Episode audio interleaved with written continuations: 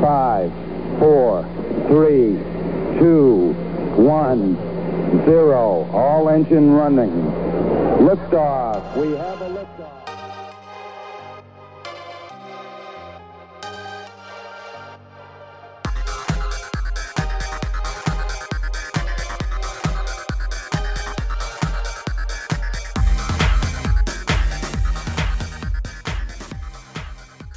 자, 저는 재밌게 봤는데 쪼박님 보셨는지 모르겠는데 혹시 그 우리 그 조성건 교수님 슬기로운 의사생활 보셨나요? 넷플릭스에? 저는 이게 못 봤습니다 사실. 그러니까 의사분들이 좋아하는 드라마는 아니에요. 그러니까. 아, 그렇군요. 네, 그렇게 못 보셨다니까 말을 못 하겠네. 혹시 예전에 골든 타임이라는 그걸 보셨나요? 그거는 아, 골타면 저, 누가 저, 저는 못 그 봤습니다. 이성민 씨 나오던 드라마 네, 아닌가요? 네 맞습니다. 그 이선균 씨하고 이성균 씨, 예, 네 맞아요. 예, 그거는 봤어요. 저도 예.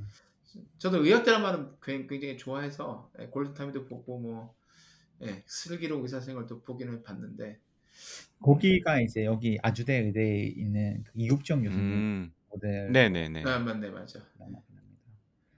아 맞다. 미국종 목숨 가끔 보실 수 있겠네요. 지금 아직은 그만두시지 않았어요? 아니요 그만 휴직이고 아, 지금 아, 아, 마 3월 휴직. 1일부터 복직을 하셨을 겁니다. 1년 아, 아, 그- 해군 파견 가시 계신다. 아, 미국 네, 가면 맞아, 가시고. 맞아. 아. 그랬었구나. 네, 그러면 요거는 넘어가도록 하고요.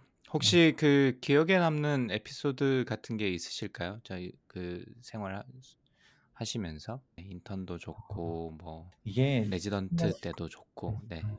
제가 그, 그 그런 의학 드라마에서 생각을 해보면 지금은 안 그럴 것 같아요. 진짜 그 당시에는 당시 그 시존 세브란스 병원에는 이제 ventilator가 밤에 부족한 경우가 있거든요. 음, 그러면 이제 인턴들이 돌아가면서 그 기관 삽관된 환자의 그 ventilator처럼 ambu를 짭니다. 그거를 콘티라고 합니다. 그 그래서 그걸 돌아가면서 뭐 그러니까 인턴들이 한 시간인가 한 30분인가 돌아가면서 밤새도록 ambu를 짜는 게 있어요. ambu가 그왜 그 공기 주어 주는 거죠 이렇게 맞습니다. 손으로 네. 계속 이 종- 공기를 뭐 플라스 하얀색 플라스틱처럼 생겨가지고 그거 손으로 쥐어 짜면 공기가 이제 들어가고 뭐 그래서 그렇게 하는 거죠. 그쵸 그쵸. 그래서 어, 그런 의학 드라마를 봤을 때 이제 그런 이제 엠브를 이제 기관 삭관하고 이제 벤틸레이터 걸기 음. 전에 잠시 짜거든요. 이제 뭐 네네. 아니면 마취 할때 이렇게 하는데 그 당시 2008년도 인턴 시절에는 이제 그런 일이 있었다. 2만 시대, 2만 불 시대죠 당시 한국의 좋은 병원인데도 당시에는 뭐 그런 일이 있었죠. 음, 약간 음, 우리, 의료 수가가 부족, 의료 수가의 문제인지는 아직도 정확하게 잘 모르겠으나 네. 그런 일이 종종 발생을 하는 것 같습니다. 지금도 보면 코로나 상황이지만 사실 그래서 지금 의료계에 계신 분들 뭐 간호사분들도 그렇고 의사분들도 그렇고 고생 많이 하시지만 이 장비나 이런 거는 사실 이 애매한 부분이 있는 것 같습니다. 네, 뭐그 의...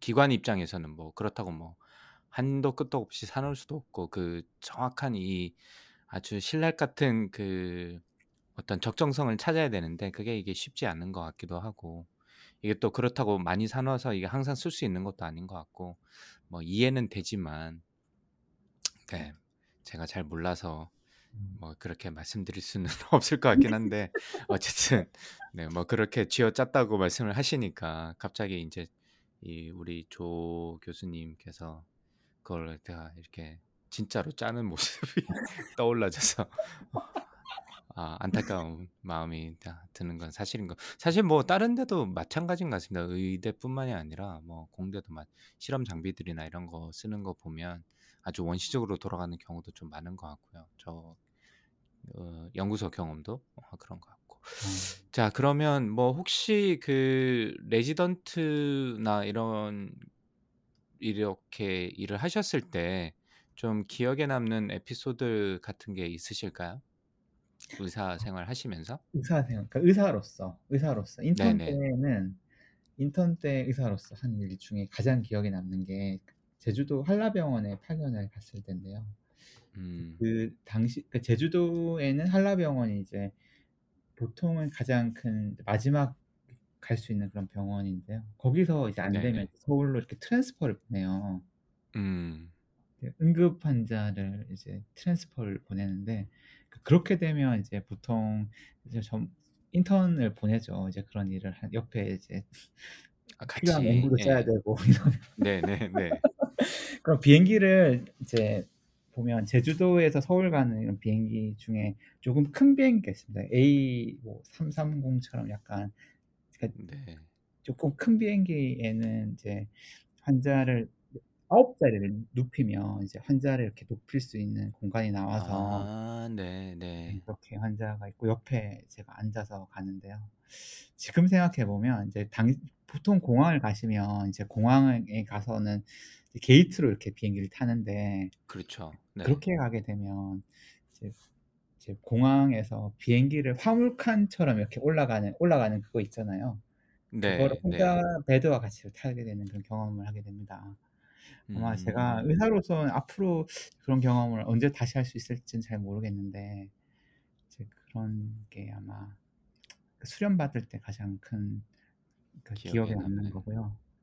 예. 근데 저도 몰랐는데 제주도에서 그렇게 좀 처리가 안 되는 응급 환자가 생기면 저는 그냥 막연히 '아 헬리콥터를 타고 오겠구나.' 뭐 이렇게 생각했는데 그냥 일반 여객기를 타고 오는군요. 네 그렇습니다.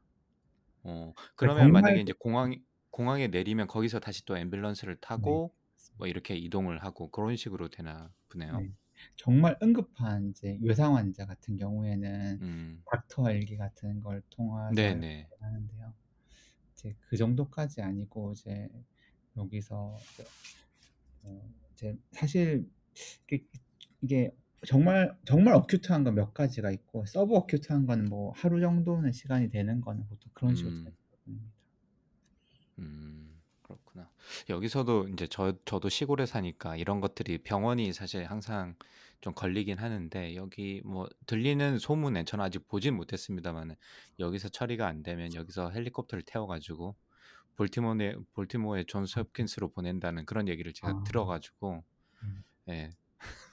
사실 그래서 여기 지금 여기서 살고 있는 것도 있긴 있거든요.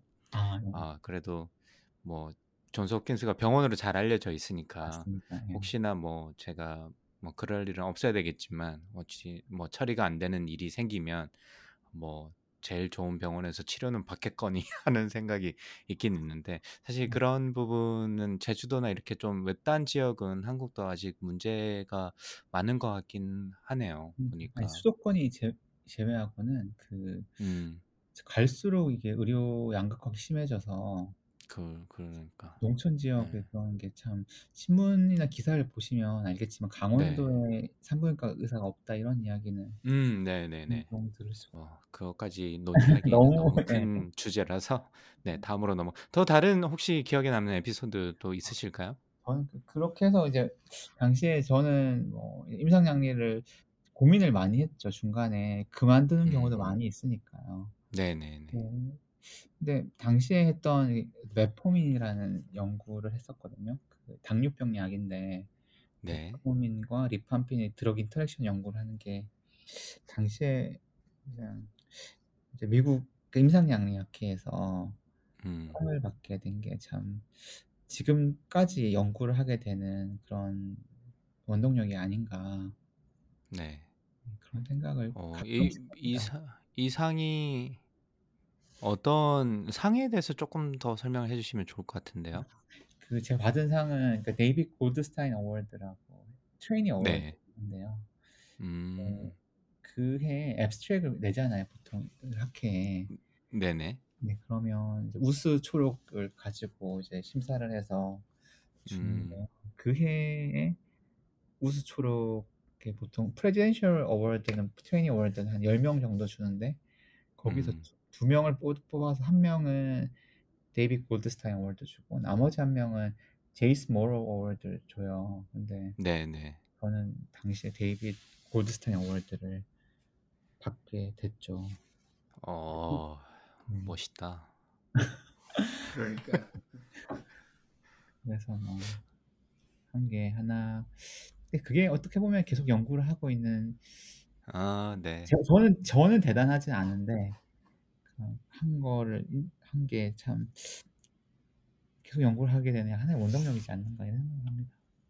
네. 음. 뭐또 갑자기 또 겸손해 주셔 가지고 네. 자랑하셔도 될 것 같은데. 아 예. 네. 그러니까 여기는 그 포스터에다가 하이라이트까지 해 주셨는데 노란색으로. 아 제가 이거 찾아봤어요. 근데 작년 예전에 제가 이 노란색 하이라이트를 쳤더라고요. 아 당연하죠. 좋은 일이고 예, 널리 알려야 될 일인데 네. 경사인데. 아. 두번 다시 아. 받았었는데 그건 당이지 않나 싶습니다. 아 네. 그 잘은 몰라서 그러는데 이쪽에 연구를 할 때 가장 중요한 스킬 같은 게 혹시 뭔가요? 뭐 보니까 의학 논문에 뭐 통계학 같은 것도 굉장히 많이 쓰고 이 저희 이제 경영 저는 사회과학 쪽 하니까 사회과학 쪽에서도 이뭐 새로운 통계 기법이나 이런 거를 쓰 그 example들 같은 걸 좀 찾다 보면 이 의료 관련된 example이 굉장히 많거든요. 그래서 아 이쪽에서 많이 쓰시겠거니 그리고 굉장히 디테일하게 좀 보셔야 되는 부분도 있으니까 많이 그럴 것 같긴 한데 혹시 뭐 논문을 이쪽으로 씀에 있어서 조금 뭐 요런 게 생각보다 많이 쓰인다 뭐 요런 분야가 혹시 있을까요?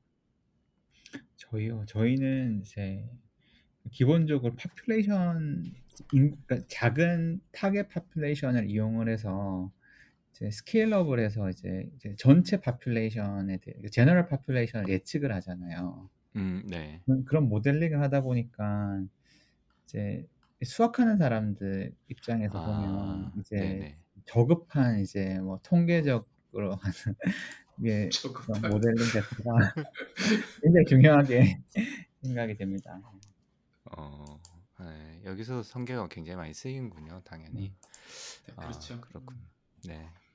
참 이 좀 요즘 들어서 뭐 지난번에 저희가 어 인터뷰 어 인터뷰인가 본방송에서도 저희가 잠깐 얘기했던 것 같은데 고런 학문들에 대해서는 쪼끔 관심이 없으시더라도 쪼끔 알면 요즘 또 대선 기간이다 보니까 뭐 여론조사도 많이 나오고 뭐 보정이 들어가니 뭐 이런저런 얘기가 많이 나는데 좀 통계를 쪼끔 아시면 좀 도움이 되지 않을까 싶은 생각이 들어서 좀 여쭤봤고요. 음.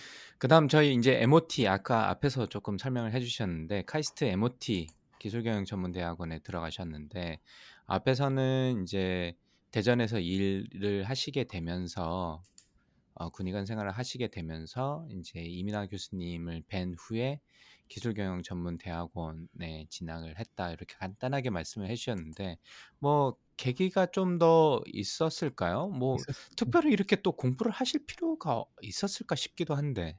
저희 부모님이 어애 애를 놓는데 뭐 무슨 더 공부를 하느냐 이 생각을 막 하시더라고요. 예.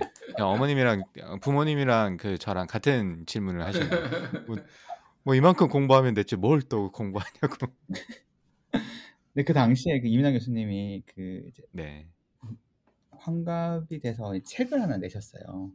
음. 그래서 그분이 살아오신 거에 대해서 이제 자서전처럼 책을 하나 쓰셨거든요. 음. 그걸 당시에 그걸 보고 '아 이 이분 참 멋있다. 음. 이분하고 같이 했으면 좋겠다.'는 생각을 했죠 사실. '옆에서 좀 배우고 아. 싶다.' 네네. 그런 생각에서 처음에 그분을 무턱대고 이메일을 보내서 찾아갔습니다 사실. 그 왜냐하면 '군의관 생활을 하면서 뭔가 새로운 걸 해볼 수 있을까.'라는 하나의 그런 생각에서 고민이 있으셨군요. 네 군의관을 사실 하시면서. 네 예. 10 년의 경력 단절이 무조건 생길 거고 그 네네네. 기간 동안 뭘 할까.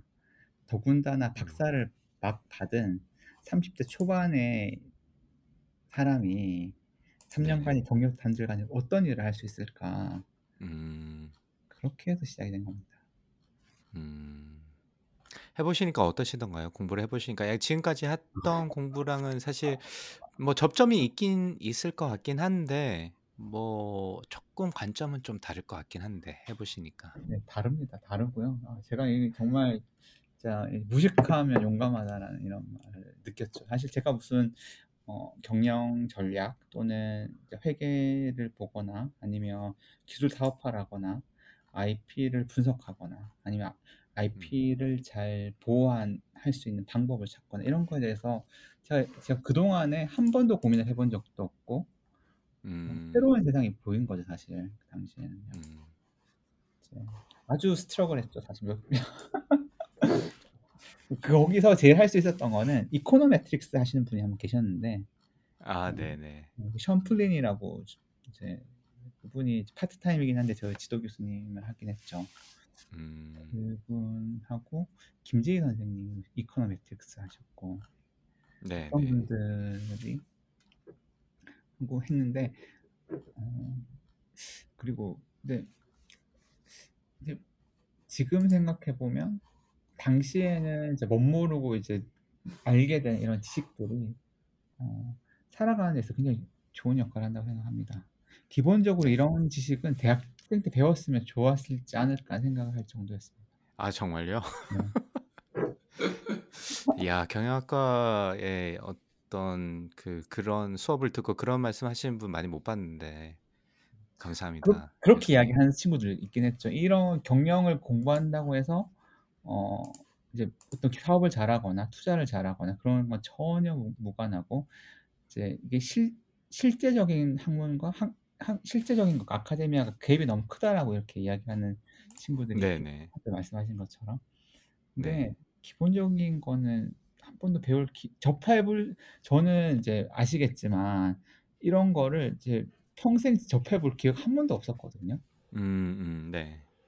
이제 그런 걸 알게 된 게 너무 신기하다는 생각을 했습니다. 사실 이 지, 계약서 쓰는 것도 지적 처음 알았습니다. 사실 이때. 이 지적 호기심이 기본적으로 좀 많으신가 봐. 네. 엄청나신 뭐 분인 그, 것 같은데요. 저- 저건 많은 게 아니라.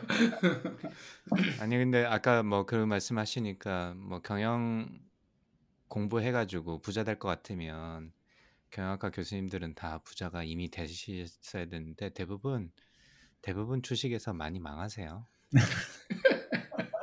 저희 아버지가 그러시더라고. 너 경영학과 나왔으니까 뭐 주식 투자 내가 좀 좀 줄 테니까 해볼래 이러시더라고요. 그래서 제가 아 그냥 맛있는 거 사 드세요. 돈 버립니다. 네, 갑자기 그 생각이 났고. 그러면 이제 MOT에서 어떤 과정을 하신 건가요, 교수님? 그러니까 파트타임으로 수업을 듣고 네. 프로젝트에서 프로젝트 내고 제가 석, 석사 논문을 쓰진 않았거든요. 있는 동안에 음, 음, 거기는 음, 파트타임 석사는 석사 논문을 쓰진 않아도 되, 되더라고요. 그래서 음.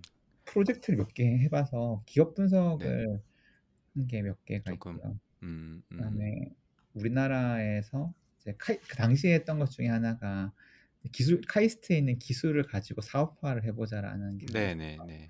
니코틴을 이렇게 감지하는 센서를 가지고 그러니까 금연을 유발하는 인지 치료를 만드는 밴, 스마트 밴드를 만들어 보자. 그래서 음, IP가 뭐 니코틴 센서가 있는 걸 가지고 여기 어, 떻게 얹어야 될까 이런 고민을 한번 해봤습니다. 사실 음, 되게 특이한 일, 아예 전혀 좀 다른 일을 한번 해봤죠 그 당시. 아, 네.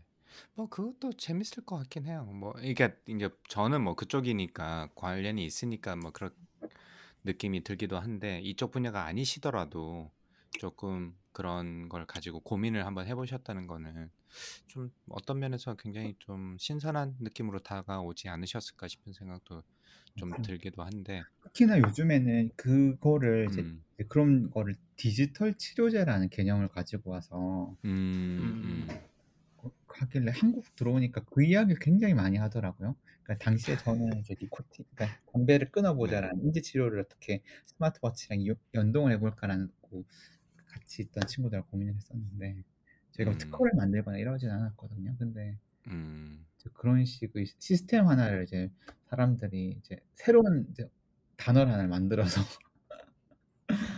어, 그렇게 이야기를 하고 있더라고요. 네. 그래서 석사를 하시고 그 다음에 이제 다시 연구 교수로 가신 건가요? 그러면? 네, 저는 그 하고 느낀 점은 음, 경영을 하시는 모든 분들이 느끼겠지만은 자신만의 기술, 자신만의 아이템이 음, 필요하다는 생각을 했죠. 아, 그럼요. 네. 자기 분야가 있긴 있어야죠. 그래서 이제 다시 이제 본인 본업으로 돌아가셨군요. 본업 중에 본업이라기보다는 연구로 돌아갔다고 할 수가 있습니다. 음, 제가 있는 음, 동안에는 임상 영위를 하진 않았고요. 그 음, 저는 요산이 낮은 사람, 아까 이야기하셨지만 통풍은 요산이 높은 사람이고요. 요산이 낮은 사람에서 유전적 백그라운드가 어떤 건지에 대해서 연구를 해서 새로운 유전자를 찾아보겠다는 게 하나의 그 시작이었습니다. 큰 아이디어는 아, 네, 네. 큰 아이디어는 그 당시에 그 요산이 낮은 사람에서 일본 사람에서 원인 유전자를 규명한 다음에 통풍 치료제로 유라트원 이니비터를 만든 게 한 10여 년 연구를 해서 허가를 당시에 2015년도에 받았거든요. 음, 그걸 보고 사실 저는 요산이 낮은 사람에서 저희가 유라톤 스크리닝을 다 했는데 설명을 못하는 부분이 있어서 그 요산이 낮은 사람에서 새로운 유전자를 찾겠다는 연구를 해보고 싶다라는 생각을 이제 수련 끝날 때쯤에 생각을 했고 그 당시에 이제 호렉솜 이게 새로운 NGS라는 new generation sequencing technology가 가격이 싸지면서 누구나 음, rare disease의 유전체 연구를 해볼 수 있는 그런 환경이 조성이 돼서 아 그러면 나도 한번 해보지 않 해봐서 타겟을 찾아서 신약 만들어 보자. 내거 네네. 해서 나의 신약을 만들어서 내가 개발해 보자라는 이런 개념에서 시작을 하게 됐습니다. 오, 멋있다. 예, 꿈도 크시고 그게 딱 되는 순간 이제 바로 이제 엔터프리녀가 되시는 거잖아요. 아, 그럼요. 예, 예. 그때 한 번 더 나오셔야지. 아니, 그러면 여기 안 나오지. 아니 저는 아직 그러니까 찜을 미리 해놔야 되는 거죠. 딴데 아. 네, 네. 아, 근데 재밌네요. 이게 이 아, 요산이 낮은 사람이 한국에서 많다는 걸 보고 이게 유전적으로 어떤 원인 때문에 이 요산이 낮은지를 이제 원인을 파악을 해가지고 신약을 만든다. 어, 이거는 좀 신기한기도 하고. 이거 어떻게 발견하셨어요, 근데?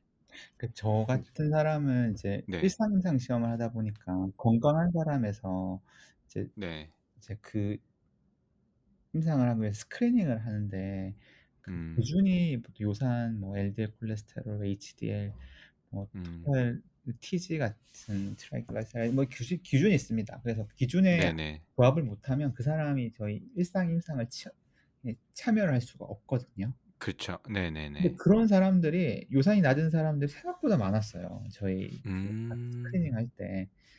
음, 그래서 이제 제 박사 프로젝트 말고 side project로 좀 모아놨죠 사람들 그 낮은 사람 동의서를 받아서 유전자 동의서를 받아서요. 아, 네, 그거를 근데 사실 제가 당시 돈도 없고 그런 걸 진행할 수도 없고 그랬는데 네네. 네, 한번 해보고 싶고 해서 연구 객서를 이제 군의가 끝날 때 써서 이제 그 시작을 하게 된 겁니다. 아, 그- 그게 지금까지 연구 분야로 아, 네, 시작이 지금 하시게 하시고 계신 거죠, 그래? 네, 맞습니다. 어, 그렇구나. 아, 빨리 만들어 주세요. 부럽네. 아, 요산이 낮은 사람이 한국에 많다니 나는 한국 사람이 아닌가 싶은 생각도 들고. 아니, 전 인구, 그러니까 아- 한국인에서 한 1% 정도가 이 요산이 낮추, 요산을 낮추는 유전자를 가지고 있습니다. 요산을 낮추는. 아. 아, 그럼 생각보다 어떻게 보면 그분들은 그러면 축복받은 유전자네요. 그죠? 맞습니다. 이유는 음. 모르겠으나 왠지 음. 음, 음. 이스테이션 왜 그 코비드도 뉴스 보니까 안 걸리는 사람이 있다면서요. 그렇죠. 예, 영국에 뭐 누가 검사를 했는데 음, 기사를 언뜻 봤는데 코비드 아무래도 안 걸리는 그 슈퍼 항체를 가진 사람이 있다 뭐 맞습니다. 이러던데. 맞습니다. 예. 어, 네, 그렇군요. 네. 그런 와중에 이제 그거를 연구 교수를 하시면서 이제 2017년도에 NIH에 방문을 하신 기회가 생기셨던 것 같은데 뭐 어떤 기회로 이 NIH 메릴랜드로 오시게 되셨습니까? 이참 이, 이것도 정말 진짜 어, 정말 우연한 기회였죠. 제가 유전체 연구는 이제 박사 때 조금 하긴 했지만 population 개념에서 이큰 대규모 유전체 연구를 해본 적 음. 없었고 당시에 GWAS 연구를 하는 그러니까 큰 연구를 하는 것 중에 하나가 aging에 대해서 그 음, 오래 사- 왜 오래 사는가? 사- 왜 오래 사는 네. 사람들이 유전적 백그라운드가 있을까에 대해서 그 이탈리아에 있는 사르데니아라는 섬이 있습니다. 거기에 네. 큰 유전체 연구를 하, 고 있거든요. 그게 NIH 음. 지금 그 당시에 몰랐으나 NIH 중에서 산하 기관 중에 NIA라고 National Institute of Aging이라는 기관이 아, 네. 네. 프로젝트를 맡, 맡아서 하고 있습니다. 근데 그, 그 거기에 그 프로젝트 안에 이제 후, 후속 세대를 양성하는 자기들이 이제 연구했던 기술들을 이렇게 풀어주는 이제 워크숍을 하거든요. 네. 그 당시에 제가 이제 연구비를 가, 가지고 있으니 이제 거기 워크숍을 참석하려면 이제, 이제 지, 대학 지원서 쓰듯이 지원서를 쓰더라고요. 지원서를 써서 음, 그러니까 네. 받아줘서 이제 갔었죠. 갔을 때 이제 저도 이제 정말 요산, 요산 연구를 하고 싶고 계속 하고 싶은 더 확장을 하고 싶은데 어떻게 해야 되느냐 이제 음, 고민이 굉장히 많았던 때입니다. 사실 이거를 누가 시켜서 하는 것도 아니고 제가 하고 싶어서 하는데 누가 잘 도와주겠습니까, 사실. 어, 왜 그래도 통풍 환자가 얼마나 많은데. 네. 네. 그래서 이제 저는 기술은 사실 유전체 분석 기술은 당시 없었으니 음, 고민을 음, 해서 배우러 갔는데 그 당시에 와, 그 NIA에서 그 SardiNIA 프로젝트 리더가 이제 David Schlessinger라고 이제 와- 제임스 네. 왓슨의 첫 번째 박사 제자입니다. 아, 네. 네.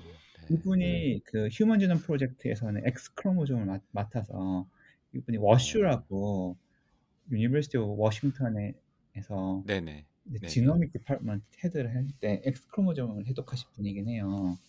네, 음, 그러면서 NIH 이후에 NIA로 오시면서 이제 에이징 연구를 살디니아 프로젝트에 크게 하고 있던 분이었는데 이분이 장점은 와스, 제임스 왓슨은 굉장히 어, 레드넥이죠. 완전 어, 유명한 그분 성 그분 성격 장난 아니죠. 예.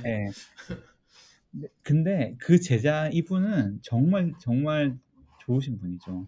이분은 정반대입니다. 그래서 그러니까 굉장히 다이버시티를 중요시하는 그런 분인데 사실 이분이 저를 도와줄 이유는 없었던 것 같은데 지금 생각해 보면 음, 음, 어떤 친구가 요산 연구를 하고 싶고 유전체 연구를 하고 싶다. 그래서 도와주셨습니다. 이분이 이제 당시에 그러니까, 그러니까 저는 이 요산 관련된 트랜스포터가 대부분 그 신장의 proximal tube 근위세뇨관이 분포를 하거든요.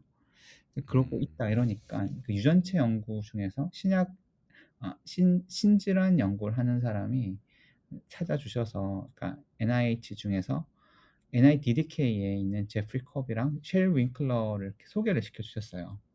음, 그렇게 해서 이 그분을 통해서 그 셰릴 윙클러한테 연락을 해서 이제 근데 신기하게도 당시에 저는 몰랐는데 이제 복지부에서 NIH 가는 그 fellowship이 있었어요. 그래서 이분이 저한테 이 fellowship 써보라고 해서 아, 네. KB스타라는 펠로우십을 써서 다시 NIH에 가게 됐습니다. 아,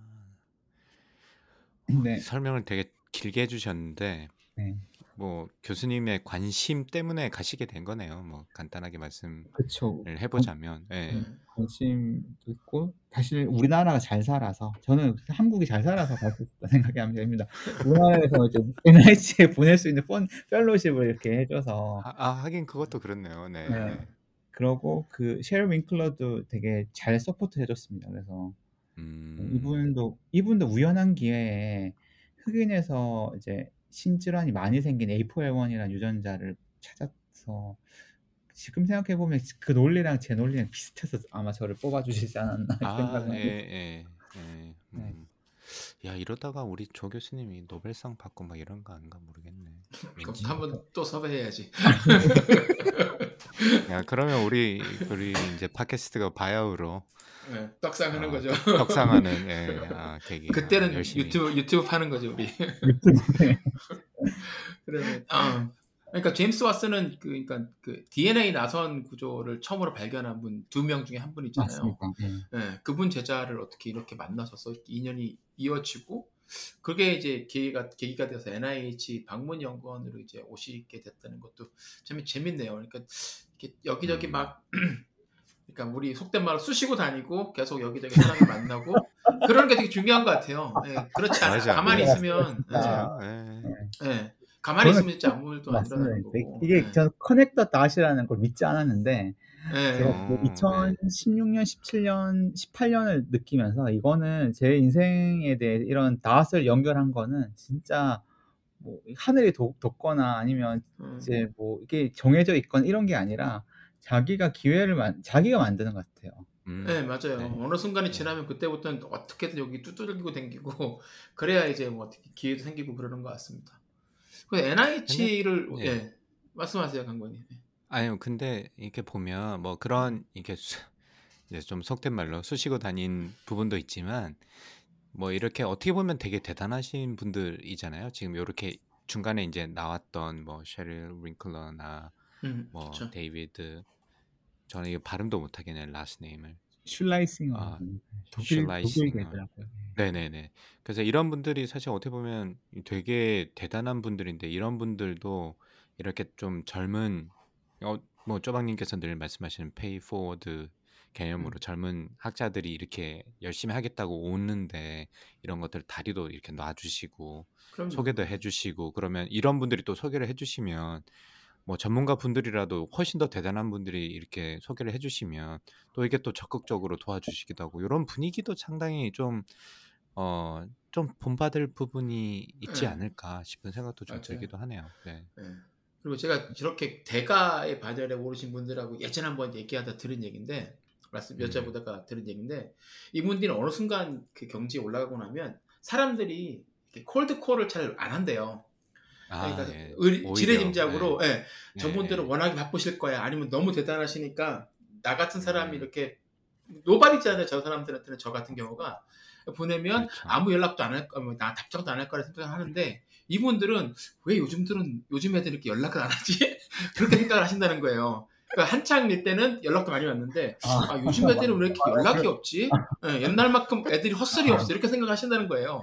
맞아요. 그래서 어. 그당 이분들한테 그냥 연락을 하면 이분들은 오히려 너무 좋아하신다는 거죠. 아, 그래도 요즘 애들 별로 안 그러는데 이 친구는 이렇게 열정이 있고 이렇게 음. 그러네. 생각을 하셔서 음, 음. 더잘 봐주신다 고 그러더라고요. 그러니까 뭐 그분 제가 한두 분한테만 들은 거라 뭐 일반 하기는 그렇지만 뭐 예. 기회가 있다면 가까이 계속 콜드콜도 해보고 뭐 이런 학회 음. 같은 데서 만나면은 사진도 같이 찍고 인증샷도 남기고 연락을 계속 하는 게 좋은 것 같습니다. 제 생각에. 특히나 이런 작은 학회 작은 학회 워크숍을 네, 맞아요. 밤- 굉장히 이야기할 기회가 많습니다. 사실. 맞아요. 음. 그때 그 술 마시면서 계속 워크숍도 하기도 하고 그러니까 예 맞습니다. 막만 작은 명씩 이렇게. 오는 학회 말고 한 몇백 명 이렇게 천 명 이렇게 하는 데 가면은 정말 그런 느낌도 많이 받을 수 있죠. 네. 네, 청취자 여러분, 쪼박님께서 요즘 섭섭해 하시다니까 연락 많이 주세요. 너무 대가의 반열에 오르셔가지고, 어, 맞습니다. 지레짐작으로 다들 연락 안 하신다고 좀 complain 많이 하시던데, 아, 메일 주시면 언제든지 네, 사진도 찍어드리고 사인도 해드릴 것 같습니다. 이야 자. 이렇게 넘어오네. 알겠습니다. NIH 가서, 이, 요 부분은 쪼박님도 뭐 NIH랑 연계가 있으시니까 쪼박님께서 또 한번 질문을 해주시죠. 네, 한국에서 연구를 계속 하시다가 이제 NIH로 오셨는데 NIH 오셔서 연구를 해보시니까 한국과 비교를 해서 장단점이 어떠신지 어땠었는지 한번 말씀해 주시죠. NIH 장점은 이제 굉장히 환경이 좋습니다. 누구나 이제 그 박사후 연구원에게 health insurance를 다 대주죠. 한- 그 NIH 전, 전체에서요. 그 FAES라는 그 단체에서 굉장히 좋은 프리미엄 패키지를 대줍니다. 그래서 전혀 건강에 문제 없이 살 수 있고 이제 저희 제가 NCI에 있었는데 NCI에는 이제 다른 데보다 조금 더 이제 월급 s- stipend라 그러죠. 좀 더 많이 주, 줍니다. 네, 그래서 사실 살기에도 아주 좋은 환경에 메릴랜드가 굉장히 살기 좋은 환경이거든요. 살기 좋은 아, 환경. 그럼요. 메릴랜드 최고입니다. 네. 네, 너무 살기 좋아요. 거기에 이제 다른 데보다 월급도 많이 주죠. 세금도 안 내요. 5년 동안. 그러니까 음. 외국인으로서 미국에 굉장히 안정적으로 연구할 수 있는데 거기다가 연구 시설은 너무 좋아요. 사실 support 할 수 있는 core들이 너무 많습니다. 사실 네, 음. 그런 게 너무 매력적인 곳이라고 할 수가 있죠. 그러다 보니까 연구 주제 중에서 정말 오랫동안 정말 큰 질문을 할 수 있는 그런 기회가 있습니다. 음, 음. 사실 어떻게 보면 그게 NIH의 이제 고울이나 이 목적이 돼야 되는 거일 수도 있으니 거꾸로 어, 뭐 그런 어떤 좋은 환경을 갖출 수밖에 없는 것도 있을 것 같기도 하고 아까 뭐 의료 보험 말씀해 주셔가지고 저는 그 부분은 몰랐지만 NIH가 의료보험을 잘 안 해준다는 게 오히려 좀 이상하게 느껴질 수 있으니 뭐 당연히 그렇게 해야 되지 않을까라는 생각도 들기도 하네. 그래서 그 당시 제가 갔을 때 엄청 많이 이 좋은 NIH에 대해서 장점에 대해서 설명을 막 침 튀기면서 설명을 해주셨던 것 같아요.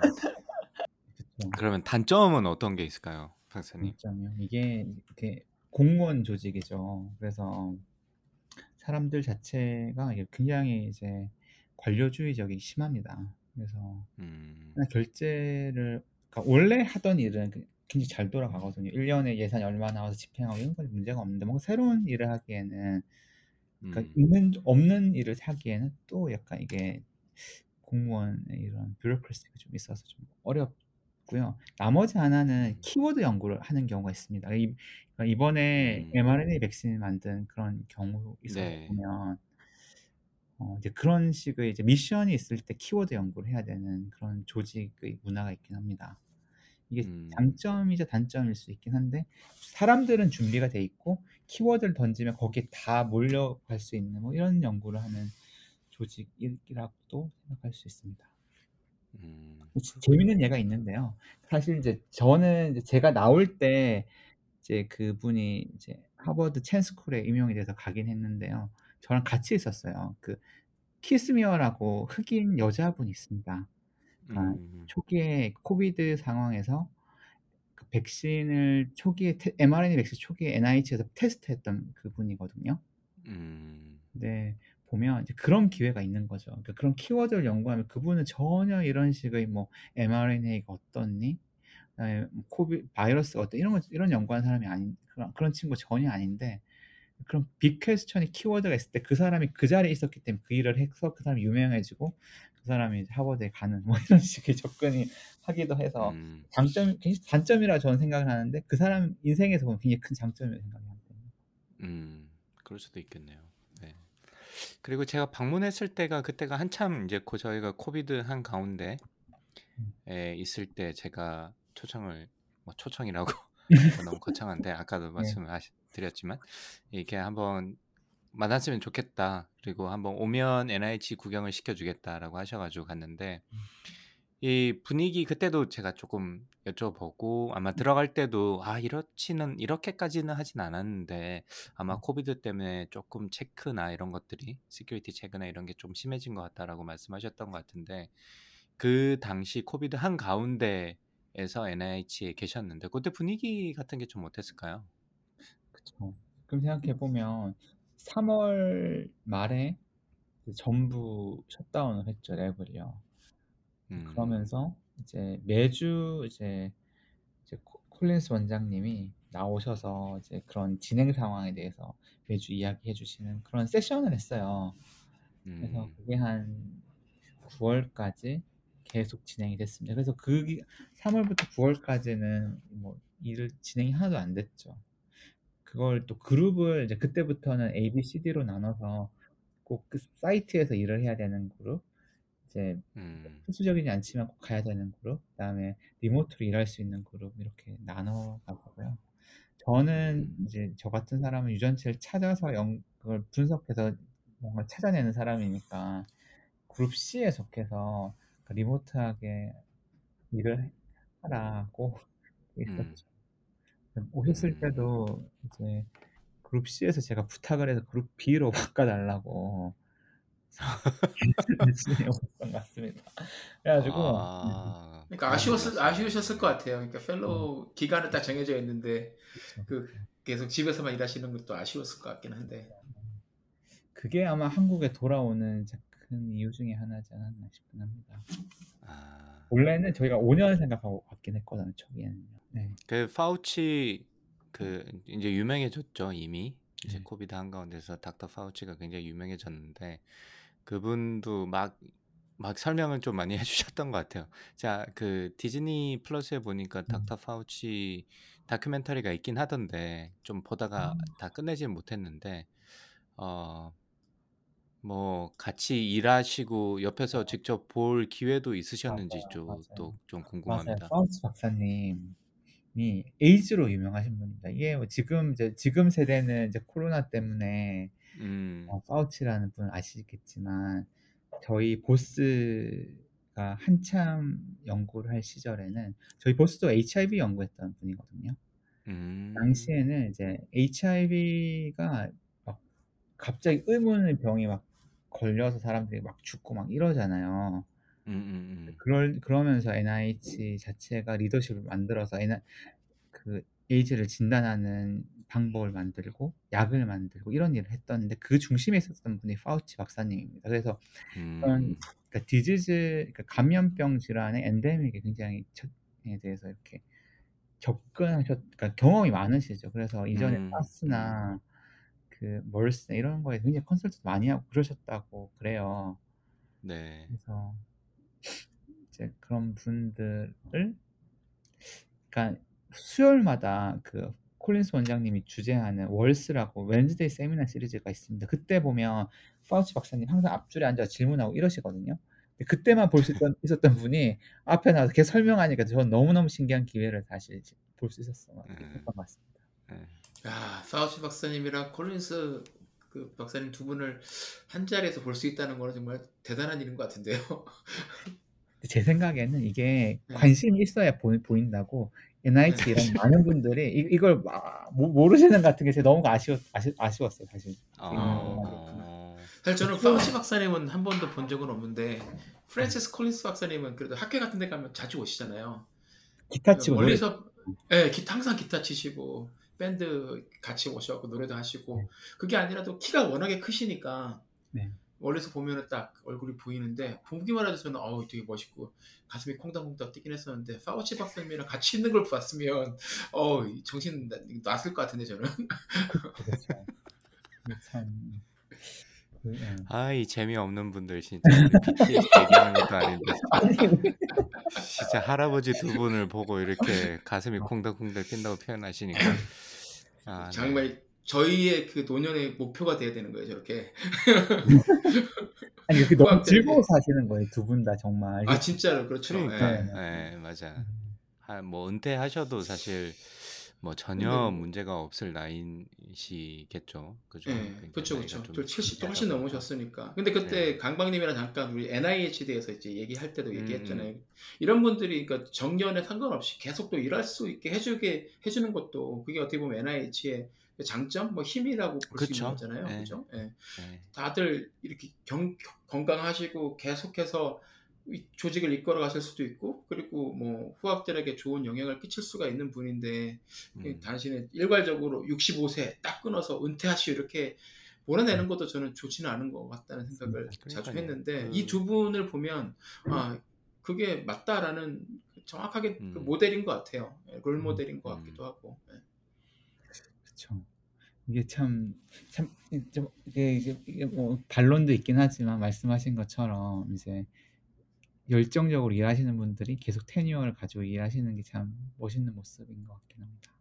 네. 근데 또 뭐 저바 조 교수님이 말씀하셨듯이 그런 감염병이나 이런 경험을 많이 하신 거 자체가 사실 이 그 뭐 fresh doctor나 이게 주니어들은 갖기 힘든 경험이니까 그런 것들을 좀 leading 해줄 수 있으면 사실 그게 어떻게 보면 정말 그 물론 tenure 제도에 대해서 말씀대로 이렇게 장단점이 있지만 그런 장점은 분명히 또 있는 것. 같습니다. 그리고 이 파우치 박사님의 다큐멘터리를 보면 첫 부분 제가 조금 보다 말았는데 그때 뭐 얼마 맨날 아침에 확인하는 게 이제 욕 메일부터 확인하는 것부터 나오거든요. 그러니까 왜 당신이 어뭐 마스크를 쓰라고 하냐 뭐 그 미국에서도 난리 났잖아요. 그, 뭐 그러니까 그렇죠 얼마나 많은 메일을 받았겠어요 아침에 그 괴로운 음, 특히 이제 트럼프가 대통령이었을 때인데 음. 그러다 뭐 보니까 이제 생명의 위협도 많이 받고 그러니까요. 예. 맞아요. 예, 예. 예. 그, 그럴 정도였으니까. 근데 그런 거를 사실 뭐 은퇴했으면 사실 이거를 잊고 살 수도 있었을 텐데도 좀 뭐 한편으로 보면 참 대단하다 싶은 생각이 들 정도로 뭐 본인에 대해서도 그 지금도 뭐 뭐 그런 가이드도 주시고 하는 거 보니까 참 어떤 면에서는 참 대단하다. 어, 노년에도 저렇게 일을 할 수 있다는 것도 그런 생각이 들기도 하고 그 그럼에도 불구하고 뭐 트럼프가 아무리 싫어 트럼프 대통령 때 아무리 싫어해도 뭐 건드리지를 못했잖아요. 사실. 예. 예. 뭐 그런 것도 사실 어떻게 보면 그좀 파우치 부러운 시스템이 위치이기. 때문에 네. 가능했던 것 같아요. 그. comments 같은 그러니까 네. 그 NIH가 대통령이 임명한 자리가 NCI 디렉터랑 NIH 네네. director는 이제 대통령이 임명을 해서 자를 수가 있는데 음, NIAID 음, director잖아요. 그러니까 음, 파우치는 대통령이 자를 수가 없는 그런 포지션이라 어. 직접 인사 권한이 없습니다. 그래서 예. 아니 근데 원래 한국 같은 경우도 사실 그런 직접 인사권이 없더라도 아, 이렇게. 쓰리 쿠션으로 들어오잖아요. 원래 그렇죠. 맘먹으면 뭐 예, 기관의 뭐 예산을 줄인다든지 뭐 여러 가지 방법은 있는데 참 그게 어떻게 보면 뭐 모르겠습니다만은 참 한편으로는 대단한 뭐 좋은 시스템인 것 같기도 하고 뭐 어쨌든 음. 그렇습니다. 자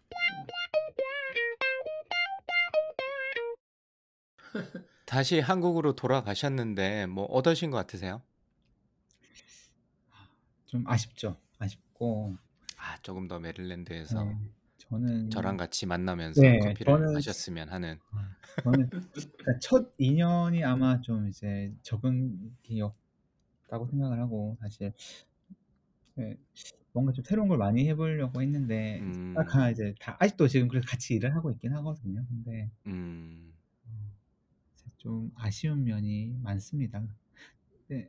근데 한국에 들어오면 이제 그런 식의 좋은 환경에서 연구를 하기가 어려운 게 새로 연구실을 만들어야 하고 음, 이제 그런 게 쉽지는 않습니다.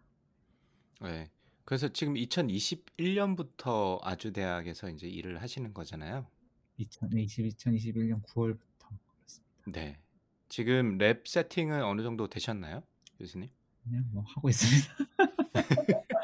아, 좀, 아, 안 그래도 오늘, 아, 오늘 이제 드리고 싶은 말이, 그래도 이제 저, 저 제가 이제 혹시나 이제 듣, 듣고 있는 여러분들 중에서 이제, 그러니까 저는 이제 다른 분들을 잘 이렇게 키울 수 있을 거라는 확신은 아닌데요. 그래도 잘 할 수 있을 것 같으니 음, 좋으신 분들이 저하고 같이 성장할 수 있는 기회가 있었으면 좋겠습니다. 네. 랩으로 많이 들어오라는 말씀입니다. 네. 이렇게 세- 애들로 말씀하시는 것 같은데 네, 관심 네. 있으신 분들 많은 지원 부탁드리고요. 그래서 빨리 우리 저의 통풍을 해결해 주세요. 네. 네, 맞습니다. 호, 호 대학 뭐죠? 어, 조성공 교수님 홈페이지가 skcholab.com이니까 한번 가셔서 보시고 네, 이메일 보내시면 될 것 같습니다. 그죠? 네, 감사합니다. 와, 근데 그 홈페이지를 제가 봤는데 깔끔하게 잘 만들어져 있더라고요. 그래서 아, 오셔서 노력을 많이 하셨구나라는 생각이 들과 도시, 듬과 동시에 와, 영어로 쓰, 쓰셨는데 이렇게 이해하기 어려운 그러니까 제가 몰라서 그런 거죠. 예, 의학 용, 단어들이나 이런 용어가 것들이 많으니까 있으니까. 용어가 아, 이렇게 어려운 거는 좀 처음이다. 그래서 저는 딱 이게 아, 통풍에 관련된 연구를 하시는구나. 요거 하나만 캐치했습니다. 그래서 네. 여러분들 좀 많이 지원해 주셔가지고 그 다음에 다양한 지금까지 들으셨듯이 아주 다양한 경험과 다양한 네트워크를 가지신 분이라서 아마 진짜 잘 성장할 수 있지 않을까 싶은 생각이 아, 들긴 하네요. 제가 궁금한 것 중에 하나는 뭐 저희가 이제 지금 하시는 연구나 이런 것들에 대해서 조금 이야기를 했었는데 지금 이쪽 연구하실 때 좀 어려운 가- 어려움 같은 게 있을까요? 어떤 뭐 부분이라든지. 음. 기본적으로 하- 하려고 하는 연구 자체가 유전체 연구를 기반으로 해서 타겟을 찾는 그런 연구이다 보니까. 네. 이제 굉장히 이제 common disease는 아니고 monogenic disorder 중에서 rare disease를 하다 보니까. 네, 그런 사람들을 모으는 과정 자체가 시간이 많이 걸립니다. 아, 그래서 그럴 수도 다- 있겠네. 네, 그리고 그 주제를 가지고 타겟을 찾아보고 난 다음에는 다양한 사람들을 모아서 이렇게 신약 타겟을 발굴한 다음에 검증하는 연구를 또 세팅을 해야 되니까 또 네. 다양한 분야에 있는 사람들 같이 연구를 해야 되긴 하거든요.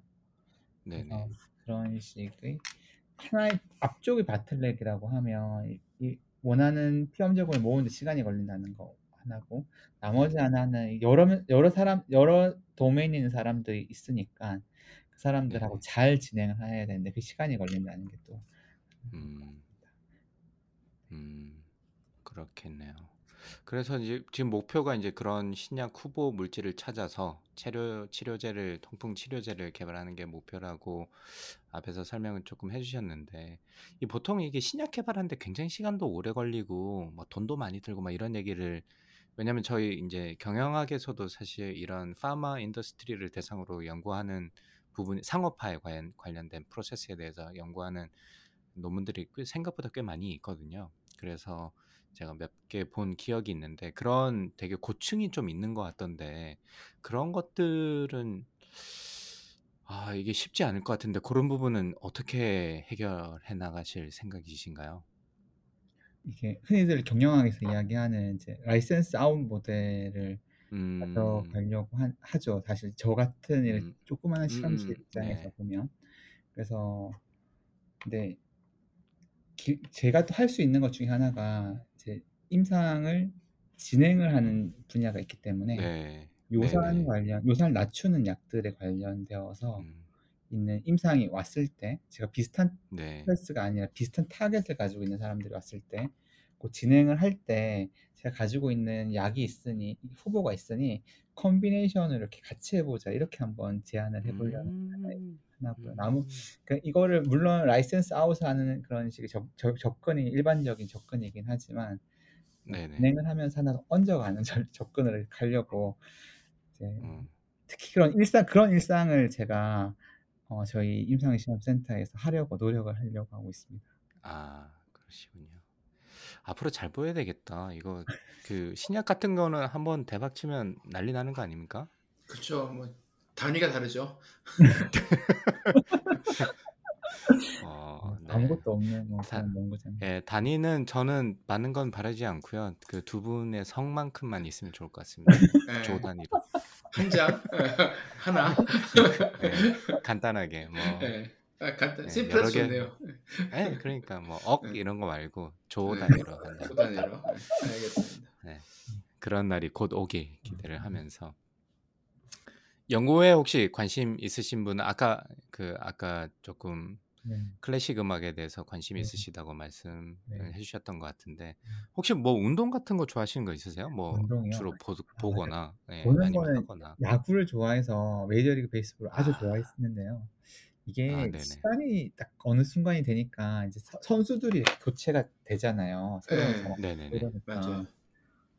아, 그거 따라가기가 어려워가지고 맞아요. 팀을 음, 보긴 하지만 이제 그런 선수 구성을 모르니까 그 흥미가 좀 떨어지긴 하더라고요. 그렇죠. 음, 그 예전에 그 보실 때는 그런 막 그 선수들 타율이나 뭐 이런 그윗 맞아요. 통계 같은 거 다 그죠 하셨죠. 네. 그랬을 것 맞아요. 같아요. 네, 예. 이름 이름 저도 예. 이름이랑 뭐 타격이랑 뭐. 타격 예. 타율 뭐 예, 이런 거 다 통계 다 보시고 막 그러셨을 어. 것 같은데 저도 그렇게 보다가 한 몇 년 안 봤더니 말씀하신 대로 제가 알던 사람들 다 어디로 가 은퇴하고 뭐 예, 전임맨으로 전락하고 그러면서부터 새로운 이름들이 많이 오고 나니까 저도 그때부터는 아 이제 그만 봐야겠다 싶어서 요즘은 좀 안 보긴 하는데 네, 네. 가서 그 쪼방 분위기를 즐기긴 합니다. 네. 예, 그죠. 예. 음, 쪼방님처럼 F1으로 한번 넘어가시면 어떨까요? 아 근데 훨씬 더 그 간단하던데. 훨- 좋아하실 것 같아요. 왜냐하면 데이터 를 좋아하시고 데이터를 분석하시는 분들은 아 이것만큼 좋은 게 없는 것 같아요. 아 그렇군요. 저는 아직 예. 다시 한번 찾아보겠습니다. 예, 저- 그 네. 야구를 보시면서 이렇게 데이터 가지고서 노시는 거를 좋아하셨으면 이쪽도 훅 들어오실 것 같습니다. 네, 넷플릭스에서 이제 F1 시리즈 다큐멘터리를 쭉 보시면서 warm-up을 쭉 하시면 좋을 것 같긴 하고요. 예, 예. 자, 저희가 이제 그 컨텐츠 같은 청취자분들한테 저희가 컨텐츠 같은 것도 저희가 추천을 하는데 혹시 뭐 최근에 보셨던 컨텐츠 중에 기억나고 추천해 주실 만한 것들이 있다면 제 최근에 그 넷플릭스에서 돈 룩업을 봤거든요. 아 쪼방 쪼방님 보셨어요? 저요? 예. 예, 저 봤죠. 예. 아, 아, 아 근데 저희 네. 방송에서도 얘기했었잖아요. 예, 예. 아, 네. 왜 나, 나는 왜 안 보셨다고 생각을 했지? 내가 제가 추천을 하긴 했는데 네. 예, 예. 어떤 부분이 좋으셨나요? 네, 박사님. 좋다기보다는 이게 너무 현실적이어서 좀 좀 그죠. 맞습니다. 스포일러일 아, 수 충분히 있긴 한데 공감합니다. 네. 네. 어 이게 어 현 너무 현실적이지 않나. 이 그런 일이 정말 있을 수도 있겠다. 그렇죠. 그럼요. 뭐 백신 관련해서 가짜 뉴스 도는 것만 봐도 뭐 먼 얘기는 아닌 거죠. 그리고 역시 과학자분들은 이거를 아, 남일 같지 않게 보는가 봐. 예. 사실 이렇게 네. 작게 크게 작게 비슷한 경험들을 한 번씩 해서 트라우마가 있기 그러니까 때문에 맞아, 맞아, 맞아. 아니 정말 너 저는 진짜 너무 깜짝 놀랐는 게 어 이런 미국에서도 이런 일이 있을 수가 있구나라는 생각을 사실 제가 뭐 그, 그런 면에서 보면 제가 그렇게까지 미국 사회에 잘 모른다는 음. 생각을 하기도 했습니다. 음, 음.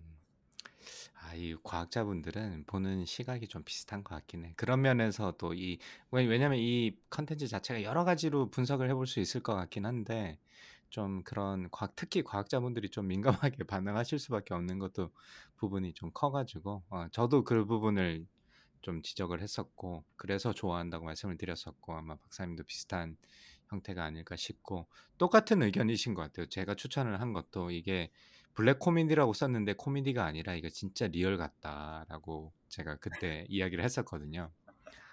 예, 약간 박사님도 그러지 않았을까. 예. 돈룩업 다시 한번 추천드립니다, 음. 여러분.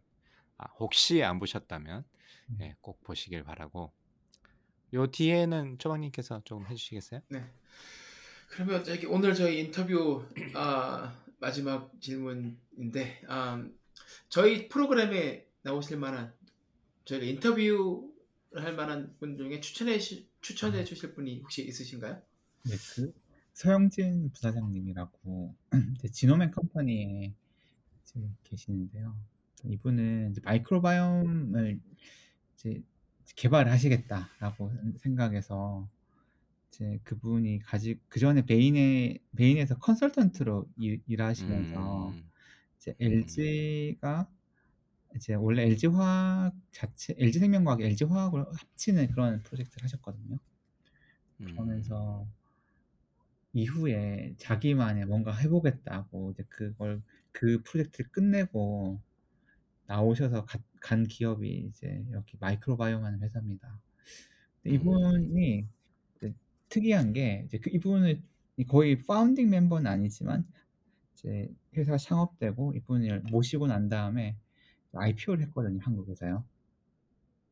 그래서 어떻게 보면 이제 저는 아직 뭐 이제 이런 산업화, 기술 사업화 이거에는 아주 조금 거리가 먼긴 한데 저보다 이제 경 사업 이런 스타트업 컴퍼니에서 IPO를 경험하신 분으로서 이분이 아주 좋지 않을까 하는 생각해서 추천을 드리고요. 원하시면 제가 음. 소개 이메일 드리겠습니다. 어, 어유 감사합니다. 네. 네. 네.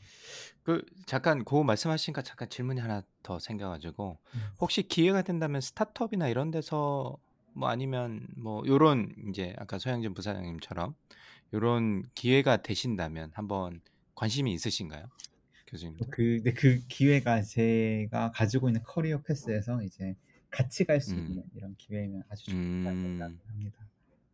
음. 그래서 그, 그 아. 기회를 통해서 제가 하고 있는 연구가 같이 더해질 수 있으면 그러니까. 예. 약간 천상 연구자 같은 느낌이 좀 들긴 하네. 완전 그렇다고 그렇게만 보기는 그런 게 혼자 직접 그냥 그 이민아 교수님께 콜드콜까지 하셔가지고 만나시고 난 음. 다음에 MBA까지 하셨잖아요. 예, 그러니까 탤런트도 좀좀 있고 같아. 실행력도 예, 있으시고 있으신 것 같아. 예. 예, 예, 맞습니다. 네, 네, 그러시고 좋습니다. 자, 초방님 오늘 그 뭐 사실 좀 어설프긴 했지만, 네. 어, 어, 저희가 어설프게 아는 사이긴 하지만 이 음. 페북으로 만난 이 인연인데 이성주 박사님을 통해 가지고 오늘 인터뷰를 네. 쭉 이승주 박사. 이승주 아 죄송합니다 네, 이승주 그, 그 민감해요. 성주라고 읽는 사람들한테. 아 요거는 그대로 살려야 되겠다. 이제 앞으로 절대 안 나오시겠네 방송에. 네. 네, 그 인터뷰를 하셨는데 어떤 이제 조금 그 조 교수님에 대해서 아, 네. 알게 된 것 같은데 어떠셨나요? 아, 저 생각보다 그게 굉장히 재밌었고요. 아, 화학 얘기랑 뭐 버키볼 얘기가 나올 줄은 생각도 못했었고. 근데 그 지금 호기심이 되게 많으신 것 같고 그 호기심을 음. 굉장히 유지하시는 게 굉장히 어, 그 비결이 뭔가 좀 궁금하기도 하고 아까 음. 중요한 말씀 해 주셨잖아요. 그 connect the dot이라고 하셨잖아요. 음. 네, 그러니까 점들을 연결하고 여러 가지 기회가 있고 여러 가지 요건들이 있으면 다 같이 고려해 볼 수 있고 뭐 그냥 전혀 관련 없는 것들도 이어보고 그런 게 굉장히 중요하다는 생각이 말 어, 음. 중요하다라는 생각을 많이 하게 된이 인터뷰였습니다. 그래서 네. 앞으로도 계속 이렇게 새로 이제 시작하셨으니까 잘 하시고 뭐 나중에 그 다른 기회가 되- 창업을 하시든지 아니면 안식년으로 미국에 나오시면 그때 한번 또 미국에서 뵙도록 하겠습니다. 아, 감사합니다. 제가 기회가 있으면 착- 가면 회사 한번 소개시켜 주시면 정말 감사하겠습니다. 네, 오. 그때까지 있으면 좋은데 아이 또 왜. 그래 또 갑자기. 예. 강박님은 어떠세요? 예. 뭐, 뭐, 저, 저도 이제 페북을 통해서 알게 된 분이고, 한번 뵙긴 했는데, 조금 더 깊게 알게 돼서 너무 좋은 기회였던 것 같고, 일단 조금 문제는 제가 한 반 정도는 무슨 말인지 못 알아들었다는 게 첫 번째 문제, 이게 저의 문제인 것 같은데, 일단 제가 느꼈던 느낌은, 아, 진짜 연구를 참 좋아하시는 것 같다라는 느낌을 받았어요. 느낌상으로. 아, 연구를 참 좋아하시는 분 같다라는 걸 받았고, 그리고 이쪽으로 공부하는 게 이게 쉽지 않았던 것 같고, 뭐 제가 모든 커리어나 이런 절차들을 다 이해는 못했지만, 그래도 말씀 듣기에는 굉장히 이, 뭐 남들이 잘 안 가는 쪽으로 이 험한 길을 가다 좀 어떻게 헤치면서 나오신 듯한 느낌. 근데 실제로 보면 좀 이렇게 안 그러시게 생겼거든요. 저는 인상이 그랬어요. 처음에 이제 직접 어. 뵀을 때. 네. 좀 이렇게 뭐 그냥 뭐 잘 웃으시고 말씀도 조곤조곤 해주셔가지고 좀 그런 어떻게 보면 좀 이 검투사의 느낌은 좀 안 받았는데 의외로 커리어나 이런 걸 봤을 때는 좀 그런 새로운 길을 만들고 뭐 새로운 시도도 많이 해보시고 이런 부분이 좀 인상적이었던 것 같고 두 번째는 또 역시나 이 방송을 여러 분을 인터뷰가 저희가 했지만 꿰뚫어서 나오는 메시지 중에 하나가 이 선생이 참 잘해야 된다라는 생각이 드는데 그래서 저도 돌아보지만 이제 우리 조 교수님도 이제 선생님이 되셨으니까 음. 아 교수님도 이제 후학 양성을 위해서 노력을 많이 하시면 화학 선생님처럼 예, 그렇죠. 노력을 많이 하시면 참 좋을 것 같다라는 생각이 들면서 음. 이, 이 랩에 가면 굉장히 많은 걸 배울 수 있겠다. 예, 그렇게 들어서 다시 한번 청취자분들 혹시 이쪽에 관심 있는 지인분들 있으시면 우리 그 조성공 교수님의 랩 기억해 주시고 어, 지 많은 지원 부탁드린다고 아유, 광고의. 말씀으로 제가 끝내도록 하겠습니다. 그러니까 이게 우리 조, 예, 네. 예, 말씀하세요. 마, 마지막 드리고 싶은 말씀이 이게 네, 음, 그러니까 이게 우리나라 이제 이런 대학원 시스템 자체도 여, 여전히 보면 제가 와서 한 6개월 동안 느낀 점은 이제 저희 학교가 사실 이제 뭐 좋은 정말 좋은 이런 학교와 비교를 하면 사실 이름에서 떨어지니 어, 사람들이 좀 꺼려할 수도 있긴 한데 저라는 사람을 보고 누군가 한 명 와서 좋은 모델을 만들 수 있으면 좋겠다는 생각에서 마지막 말씀을 드립니다. 네, 요거는 랩 광고였고요. 광고였습니다. 예, 예. 우리 그 조 교수님 이렇게 인터뷰를 해 보셨는지는 잘 모르겠는데 이렇게 저희가 중학교 때부터 이제 최근까지 짧게나마 이 아주 아, 아, 다양한 경험을 가진 인생을 저희가 정리를 좀 해 봤는데 요 인터뷰에 대한 소감을 한 말씀 해 주시자면 인터뷰 소감이요. 저는 처음 처음 이런 걸 해 봤거든요. 그래서 이런 기회를 만들어 주셔서 너무 감사합니다. 어떻게 보면 저 역시도 이제 그 과거의 그런 흔적들을 어, 망각하며 사는 것 같기도 해요. 이렇게 직접 음, 이렇게 기회가 있지 않으면 덕분에 네네. 제가 옛날 기억들을 이렇게 소환을 할 수 있지 않았나 그런 생각. 네. 네, 앞으로 혹시나 이게 처음이라고 하셨으니까 혹시나 나중에 성공하셔가지고 이 앞에 이 성 취 단위의 어떤 상업화를 하시거나 네. 혹은 이 노벨상을 받으실 때 그때 이제 다시 한번 나와주시는 걸로. 저희 방송이 그때까지 있어야 될 텐데요. 네. 네. 어쨌든 네 오늘 장시간 인터뷰해 주셔서 감사드리고 자 그러면 마무리를 해보겠습니다. 저희 세계 최초라고 주장하는 와이파이 3원 팟캐스트 lifetime learner가 되고 싶은 두 아재가 들려드리는 미국 스타트업 tech 기업 이야기 조강의 4센트는 애플 팟캐스트, 팟빵, 구글 팟캐스트, 스포티파이에서 들으실 수 있습니다. 팟캐스트에 대한 의견은 페이스북 페이지나 dr.chogang 어, gmail.com으로 연락해 주시기 바라고 혹시 저희 조성건 교수님 어, 이메일 혹시 있으시면 공유해 주실 네, 수 있으실까요? 공유해 드릴 어디에 어떻게 공유를 해드리면 될까요? 그냥 여기 말씀해 주세요. 뭐 아. 이메일 주소를. 아, 네. 네. 그 W O N T A N 숫자 2000이고요. at gmail.com으로 보내주시면 됩니다. 원탄 2000입니다. T 그 T는 테이블 할 때 T고요. 예. W O T A S at gmail.com. 원탄 2000 예. gmail.com으로 네, 많은 관심 부탁드리겠습니다. 이 효과가 있어야 될 텐데 걱정이네. 자 그- 그러면 오늘 방송 여기서 마치고 네, 감사합니다. 장시간 인터뷰 해주신 조성건 교수님께 다시 한번 감사의 말씀 드립니다. 조목님도 고생 많이 하셨습니다. 감사합니다. 감사합니다. 네, 감사합니다. 아 교수님 수고하셨습니다.